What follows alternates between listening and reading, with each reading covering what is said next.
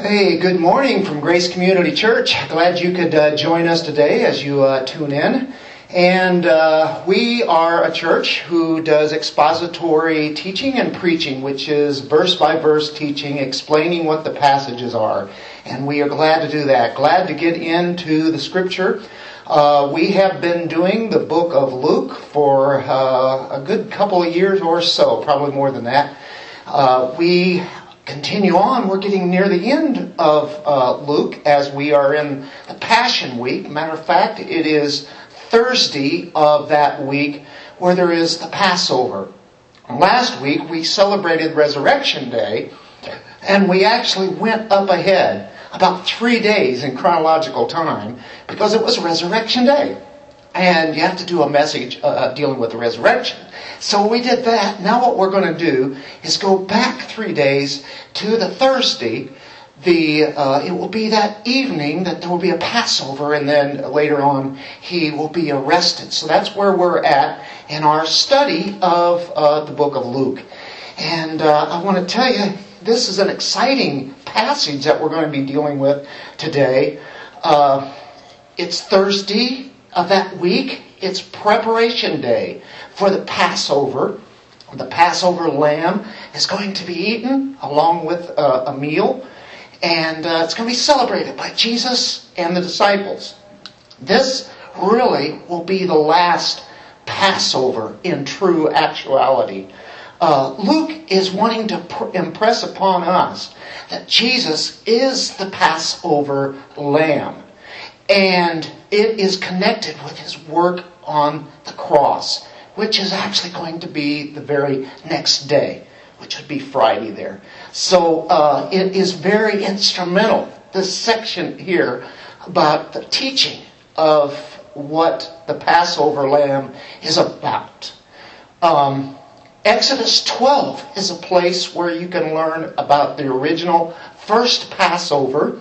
And matter of fact, early Christian preachers would preach the death and the resurrection often out of Exodus chapter 12. It's the story of the Passover lamb and Israel's exodus from Egypt. Now, why in the world would early Christian preachers preach out of Exodus 12 dealing with the uh, death and resurrection of Christ? Well, they listened to Paul in 1 Corinthians 5 7, where it says that Jesus is our Passover. He's the fulfillment of that lamb. So it's definitely connected uh, as far as Jesus is concerned with that lamb, the true Passover lamb. And that's the focus of our message today. It's so deep and rich in the material that's involved. And we'll look at it historically and we're going to look at the Passover Seder. We're calling this Christ and the Passover Seder today. From the Passover, we're taught that the sacrifice had to be an unblemished lamb. And they would do this year after year after year. It's almost been like 1400 years up to the time of Christ. And there never been a satisfactory sacrifice. Even though those lambs were unblemished, it was not satisfactory. So they had to do it continually year after year in the sacrifice until the Lamb of God, and that's Jesus, who comes and takes away the sin of the world. Jesus came to die. He is God's sacrifice. God is satisfied with this perfect sacrifice that is offered on behalf of all who are going to be believers. God pours out his wrath upon his son there at the cross. His justice is satisfied and he grants to those who trust in him, he gives them forgiveness and salvation, adoption. So many things happen because of the cross and that sacrifice. That's the theme of Scripture interwoven all the way from the Old to the New Testament. It's no accident that Christ gets arrest, arrested and then crucified. It's no accident at all that he died. Matter of fact, it was all planned out by God in the minutest details. Incredible story it is. And we're thankful for that story. So, as we get ready to open up into Luke 22, 7 through 13, let's have a word of prayer. Father, we thank you for you are a great God. Your plan of redemption is truly incredible. We are in awe. And as we look at this passage today, we pray that your Holy Spirit will empower us to understand a little bit further the very nature, the very character of Christ and this nature of the sacrifice. In Jesus' name we pray, Amen. Well, we covered the first six verses uh, two weeks ago, and that was dealing with uh, Judas agreeing to betray Christ. And so we move on in verse 7, and we read 7, it says, Then came the first day of unleavened bread on which the Passover lamb had to be sacrificed. You notice that. It had to be sacrificed. This was the day, this would be the first day of the feast season. Now, Passover and unleavened bread are kind of synonymous. It's a seven day feast. The first day of that week would be the Passover. And of course, that's what they're going to be celebrating that particular day.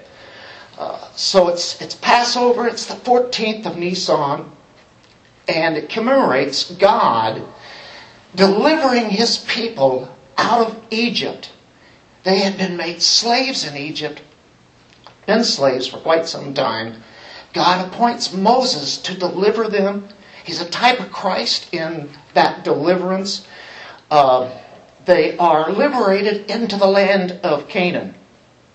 How they were able to do that was through the plagues, and by the time it got to the tenth plague, they were to slay a lamb, each family. To kill that lamb, take the blood, put it over the doorpost, and that would save their firstborn child from being killed by the angel of death. And so that was what God planned, and that's how the Israelites were able to keep their firstborn. All of them did it, they obeyed, and none of them died. So it's a memorial to God's deliverance of his people, and that being the very last of the plagues, and they moved on out. Unleavened bread was to be eaten at that time. It was to be eaten in haste, quickly. Unleavened means it didn't have to leaven, it didn't have to rise, which would take time. They were to make this bread be ready to leave at any moment. And that's the idea of unleavened bread. Also, it means it's a permeating, uh, leaven is a permeating evil influence. Often, that we see in Scripture. And in this case, there was a permeating evil influence of Egypt. So this is the last legitimate Passover as Jesus is going to transform the Lord, this Passover into the Lord's Supper. And that's where we're shooting at today. That's where we're heading. That's why it's so exciting. The, so the unleavened bread, which once spoke of Egypt, it now speaks of his body. And the wine, which once spoke of the deliverance from Egypt, what a transformation, it now refers to his blood. His body and his blood. And that's a transformation.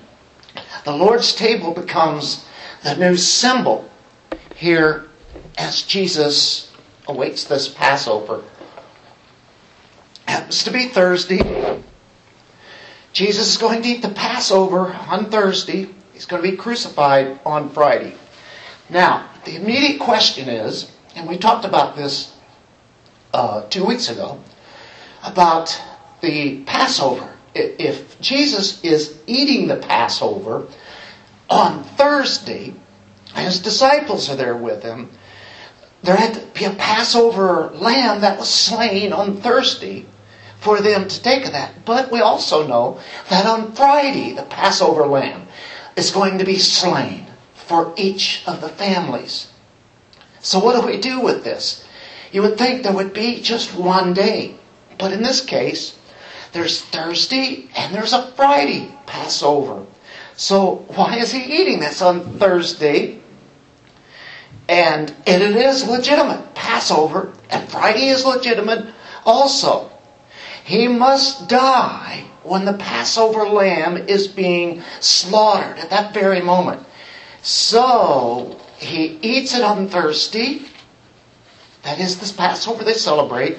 And he is the Passover lamb as they slay those lambs on Friday. Now, according to Josephus, a Jewish historian, according to the Mishnah, which is a codification of the Jewish law, explaining what, what that means. And there are other historical sources that tell us that the Jews in the north, which are the Galileans, celebrated theirs, what would be on this year, would be a Thursday. And the people in the south, which would be the Judeans, would celebrate on Friday. So it would be sunrise to sunrise for the Galileans up north. That would be Jesus and most of the disciples. And for the Judeans, it would be sunset to sunset. So the 14th of Nisan was uh, sunrise on Thursday to sunrise on Friday for the Galileans. And it's sunset to sunset for the Jews in the south on that uh, Friday for the southern Jews. So they, it was the same day, but it was calculated in two different ways.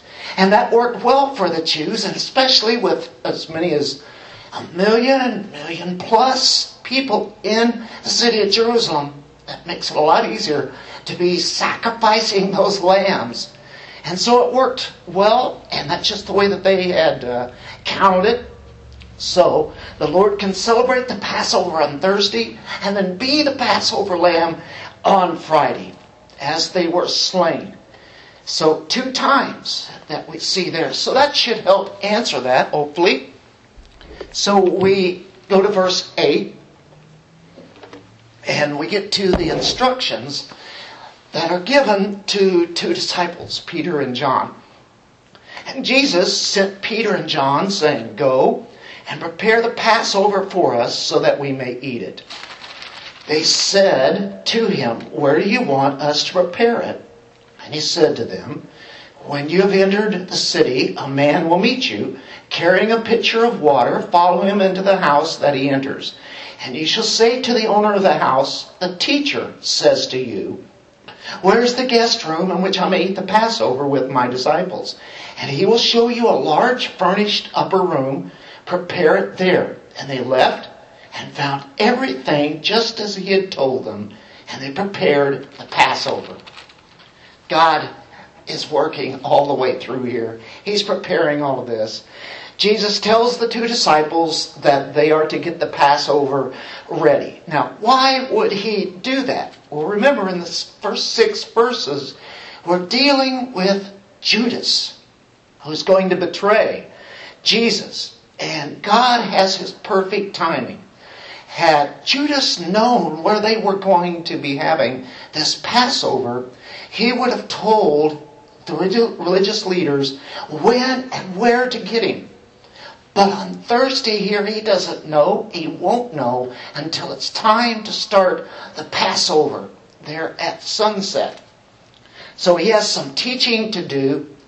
He has the washing of the feet and uh, telling them about the Holy Spirit, as in John 14 through 16.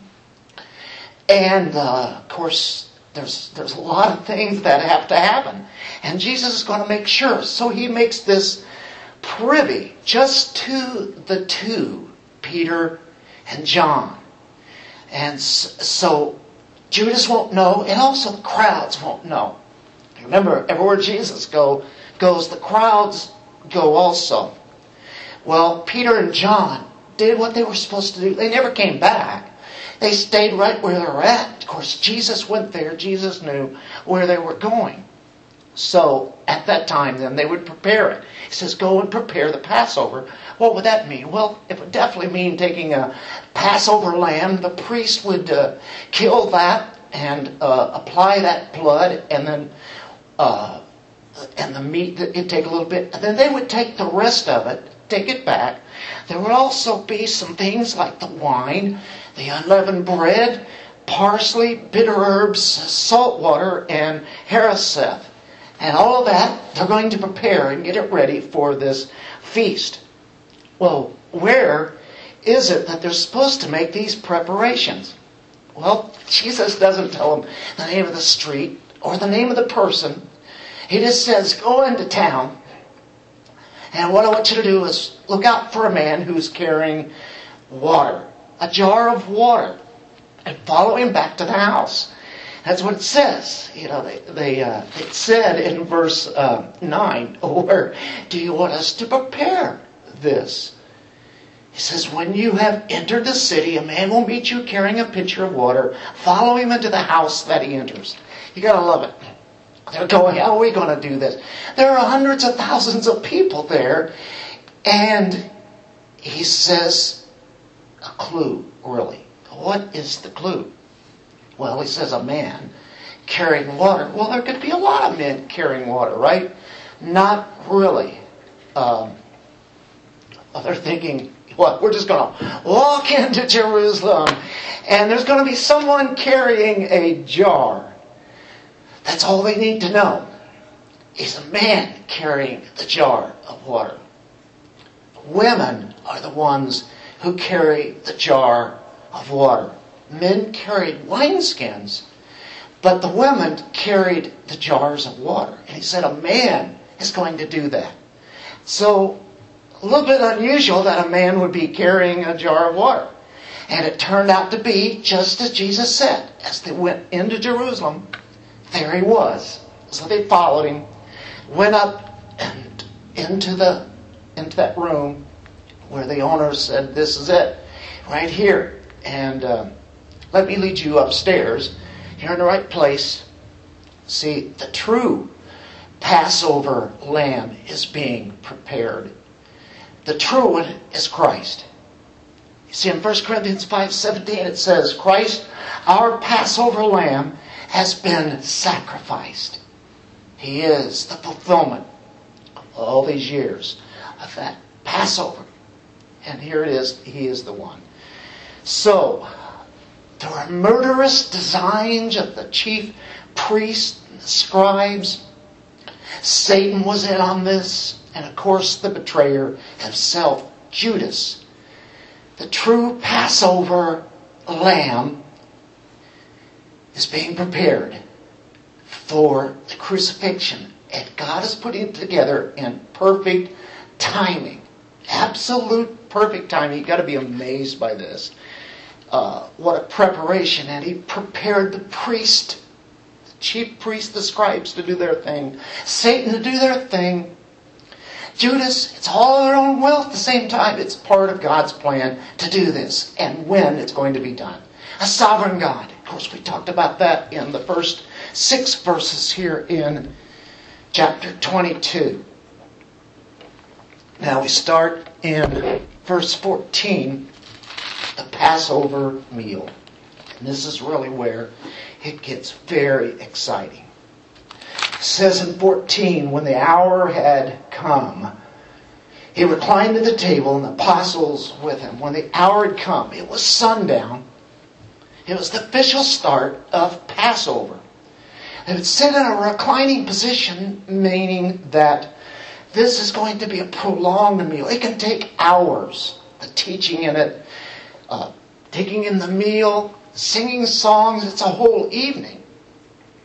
Absolute festival that this is and uh, to do what they did as far as the reclining. That's what it would be. They wouldn't be sitting as regular here. It's saying it's going to be prolonged, and so they would lay on their suppo- uh, uh, lay on their side and be supported by their elbows as they would lay their head on their hand. And says that Jesus desired to do this in the next verse. He said to them, "I have earnestly desired to eat this Passover with you before I suffer. He earnestly desired it. Desired, desired, really desired this. It's a time of joy. It's a time of fellowship. He still needed to instruct them many things. And of course, filling in how that Passover feast all these years is now fulfilled in, in Him. And then showing the new covenant that has come into place and having the Lord's Supper. So, you can see why He wants to do this. This is important. I really have been looking forward to this, as He says. And so we move into 16. I say to you, I shall never again eat it until it's fulfilled in the kingdom of God. This is the last time I'm going to take this Passover with you until the kingdom of God um, is restored or started whenever He comes back. He'll start the new kingdom. And He'll celebrate this again. He says, This is it that he says in 17. And when he had taken a cup, had given thanks, he says, Take this and share it among yourselves. For I say to you, I will not drink of the fruit of the vine from now on until the kingdom of God comes. So, a reiteration there. Uh, what we have here now is the Passover is starting. We're showing the order of this Seder. This, this is how it would be done in an outline form, is what we'll give you here. Uh, many times, Grace Community Church has been involved in the celebration of the Christian Passover, really showing how Passover is fulfilled in the person of Christ. And that has been a joyous thing to do throughout the years course, it would take in everybody pitching in to put that together. We would do it in several places and go to different churches and such, and uh, many people were edified through it. And many times where there were unbelievers hearing this gospel message that comes out of the Exodus uh, of the Israelites and then showing this is how Christ fulfilled this. So we're at the first cup. This is how the order would have gone. Uh, we're going to give you this order all the way through now. Now, verse 17 says he had taken a cup and he gave thanks. Now, there are four cups of wine in the Passover festival. This is the first one. It's called the cup of sanctification. There would be a washing of the hands, showing purification, outwardly, showing that inwardly. We need to be set apart and purified. Well, it's kind of interesting that uh, that very same night, the disciples were arguing who was the greatest, who would be the greatest in the kingdom. And that's whenever Jesus then got down his hands and knees, started washing their feet.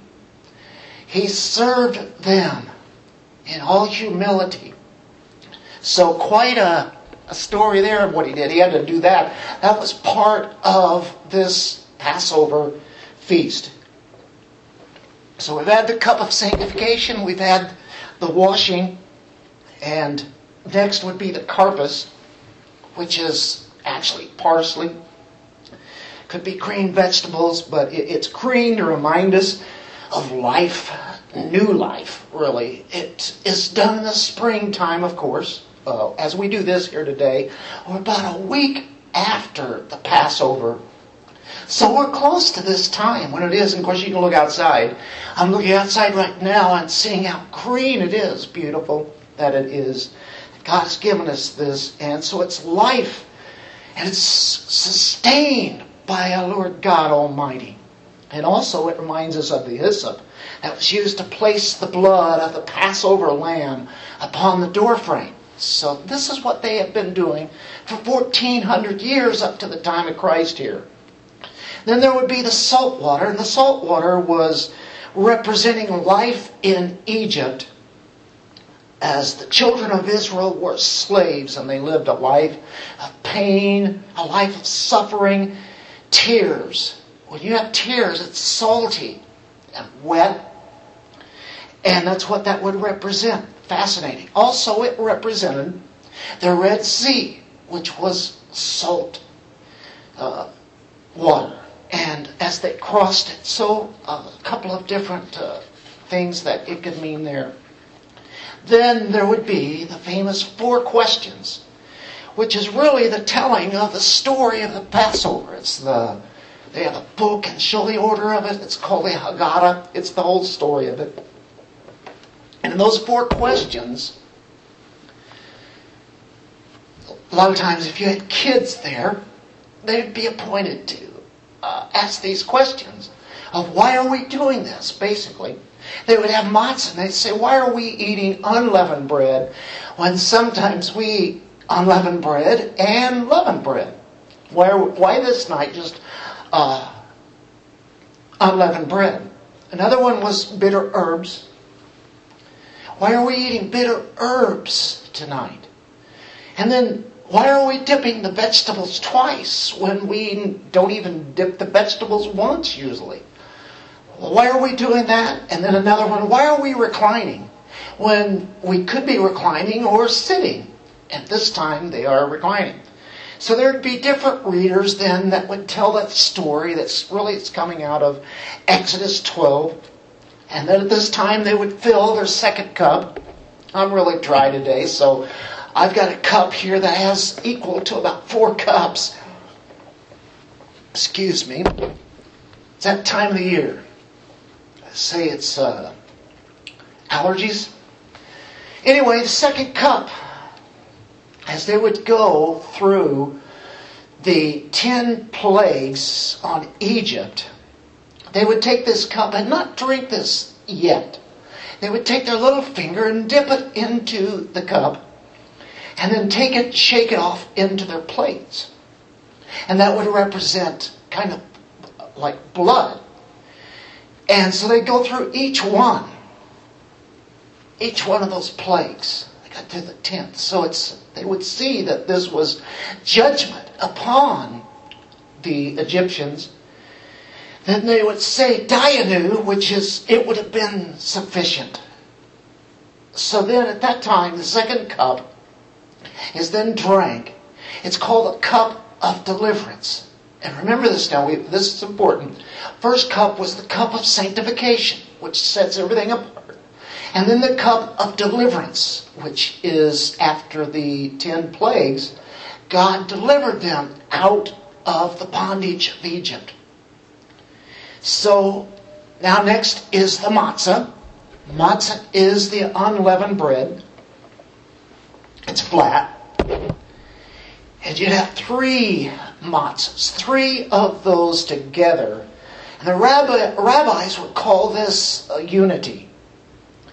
Uh, they really don't know the meaning of it. They would throw out different ideas Abraham, Isaac, and Jacob, or other uh, things, you know, besides the patriarchs. It would be the priests, uh, the Levites, and the people. They didn't really know what it meant. But you, if you're following me, I think you'll get it. If they're calling it a unity, we see Christ in the triunity or the Trinity. Christ is the Son of God. You have the Father, the Son, the Holy Spirit. He is in the middle place of this unleavened bread. It's the middle piece here is who he is. It's called the bread of affliction. In Isaiah 53, he took upon the afflictions. Uh, is broken. Jesus Christ was afflicted and broken. Now, as I take that second piece out, that middle piece, break it. And you got one piece here that you take and put into a napkin, a cloth. And it's like a burial cloth. If you're following along, you know exactly what we're getting at.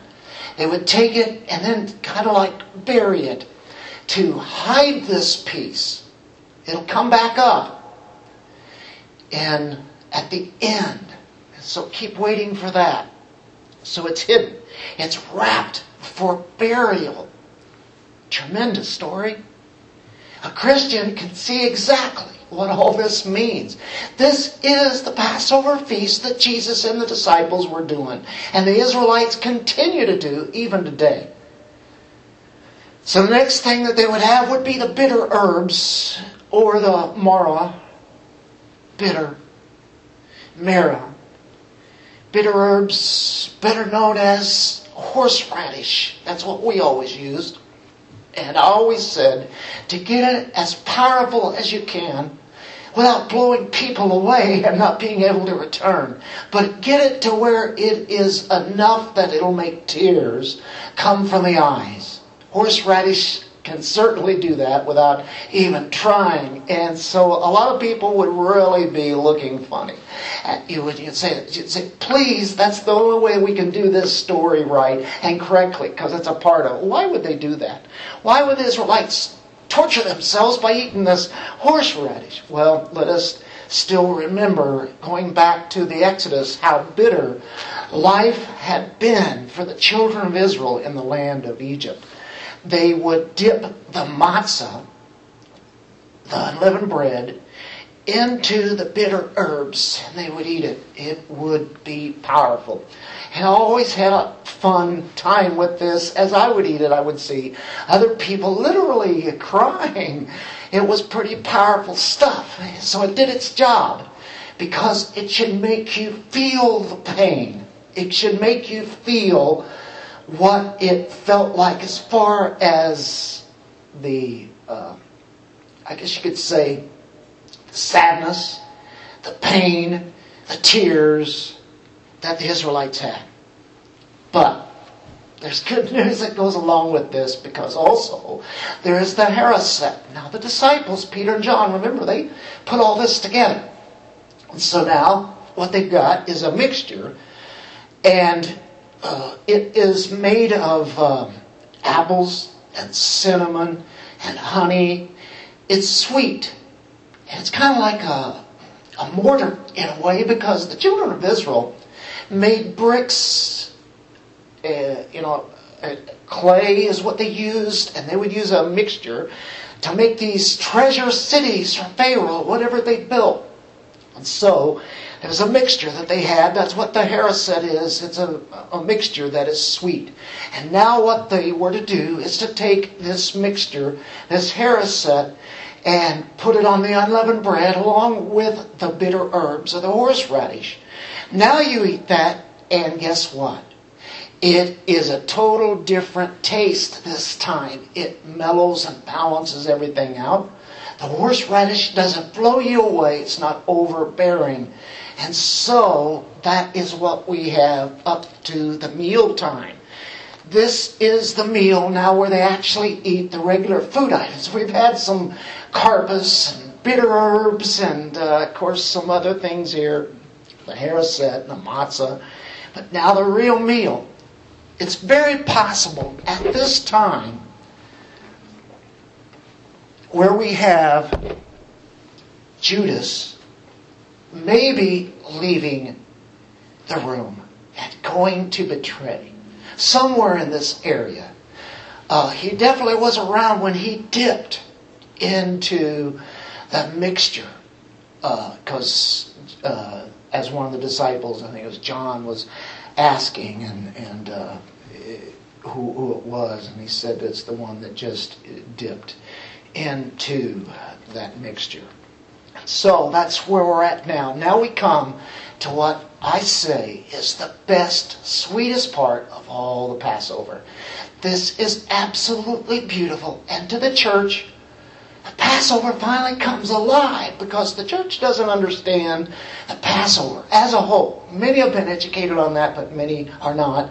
They don't really know where the Pass or the, the Lord's Supper really came from. And it came right here of where we're at. We've seen all this before. It means a lot, doesn't it? The bitterness, but the sweetness. It's all the gospel here in how the people have been delivered by God, takes care of them, and the centerpiece just keeps being the unleavened bread and the wine. So we go to the Lord's Supper is instituted. And it's verse 19. And verse 20. This is what we're all familiar with. And when he had taken some bread and given thanks, he broke it and gave it to them, saying, This is my body, which is given for you. Do this in remembrance of me. And in the same way, he took the cup after they had eaten, saying, This cup which is poured out for you is the new covenant in my blood. Beautiful. This is the dessert, folks. This is the third cup. But it's going to be seen in a total different way than before because Jesus is giving a new covenant here. This is called the afikomen. Afikomen, which means that which comes after. Yeah, dessert, it's usually after the meal, right? That which comes after. This is the best part because if you remember, the head of the table, who had taken that middle piece of matzah and had wrapped it up in cloth and then like buried it. A lot of times they would have fun games with kids and they would go hide it and then if the kids found it, they would bring it back and demand a ransom price for that middle piece of bread, that second half of it. So there was a ransom price, kind of an interesting story right there in itself. So the afikomen really is representing Passover lamb. This is a vivid picture of Christ. It is broken from the second portion of the unity. And we saw that earlier. It's wrapped in cloth. It's now opened up. And this is representing the sacrifice of Christ. Said he took bread, gave thanks, and broke it, gave it to them, saying, This is my body given to for you. Do this in remembrance of me. Luke 22, 19. Just beautiful. This is Christ saying, This is my body. This, and he's not saying it literally, but he's saying this is like representing Christ. He said some other things like he is the light of the world, or he uh, the resurrection, or he is the vine. Uh, he uses some symbols sometimes whenever he says things, and they mean something. But he is not a piece of bread but this bread is representing who he is all those hundreds and hundreds of years now is being seen for what it really was representing the ultimate sacrifice. And now comes the third cup. We've had two cups in this whole feast, and now we come to the third. This is the one that we take whenever we have the Lord's Supper. It's called the cup of redemption. It recalls the blood of the Passover lamb. This is the cup that Christ used when he establishes the Lord's Supper and institutes it. So, in the same way, after supper, he took the cup, saying, This is the new covenant in my blood, which is poured out for you. This represents the new covenant. So when we take communion, when we take the Lord's Supper, this is what this is meaning. This is the end of all the rituals. It's the end of all sacrifices, the altars, the temple, the priest, the holy place, the Holy of Holies. You remember the veil that was in the temple that was torn from the top to bottom in half. Threw it wide open for everybody to be able to see inside, to walk in. It's the end of uh, ceremonial rituals. No more priests, sacrifices, altars, temple. It's all gone. It's in Christ. So the third cup saying, This is my blood. The bread of affliction. This is my body. The unleavened bread was flat in the sense that it never rose. There was no evil influence there. It had stripes. By his stripes we are healed. And the unleavened bread is this picture of Christ. And we see that there are holes in that unleavened bread, you know, like crackers. He was pierced through for our transgressions. There's a picture of Christ, isn't it? The beauty that is there. Well, we know through other gospel accounts there'd be a fourth cup. Through their tradition, they prepared to leave, and we know that they this was the cup of praise, and it dealt with Elijah. They had a cup for him. That's all part of their tradition. And then they went out singing a hymn. And that's how they celebrated the Passover that night. Waiting for tomorrow, Jesus is where he will be shown that he is the Lamb of God that takes away the sin of the world. Let's finish this section on out. Says in verse 21, But behold, the the hand of the one betraying me is with mine on the table. For indeed the Son of Man is going as it has been determined, but woe to that man by whom he is betrayed. And they began to discuss among the, themselves which one of them it might be who was going to do this thing. Woe to the betrayer. He had been at the table that night eating with them. He had been with them for three and a half years. This was determined. It was a plan by God. Judas did what he did. He chose to do that. But yet God's plan was that this would be done. It was determined. And he says, Woe to that one. That's a high judgmental term. That is equal to being damned. Woe to that one who would betray. We've come to the end. And we see a lot of this is for us. It's all for us, what he did on the cross. So from now on, as far as the church is concerned, after Christ dies, rises, there's a new feast. There's a new ordinance, ordinance that he's done. He says, Do this in remembrance of me. Remembrance of his death. There's a new supper, the Lord's Supper, the bread and the cup. It reminds us of the Lamb of God, chosen by God, sacrificed for sinners, satisfying God's justice. It's a life poured out on behalf of the people who trust in Him, who have been granted grace, so that our sins can be fully forgiven. Amen. I hope that we have been edified by this passage. It is tremendous. Thank you for tuning in today. Let's close with a word of prayer. Thank you, Lord, for such an enlightening passage that tells us really what the Lamb of God and who He is, what He does. He is the very one who takes away our sin.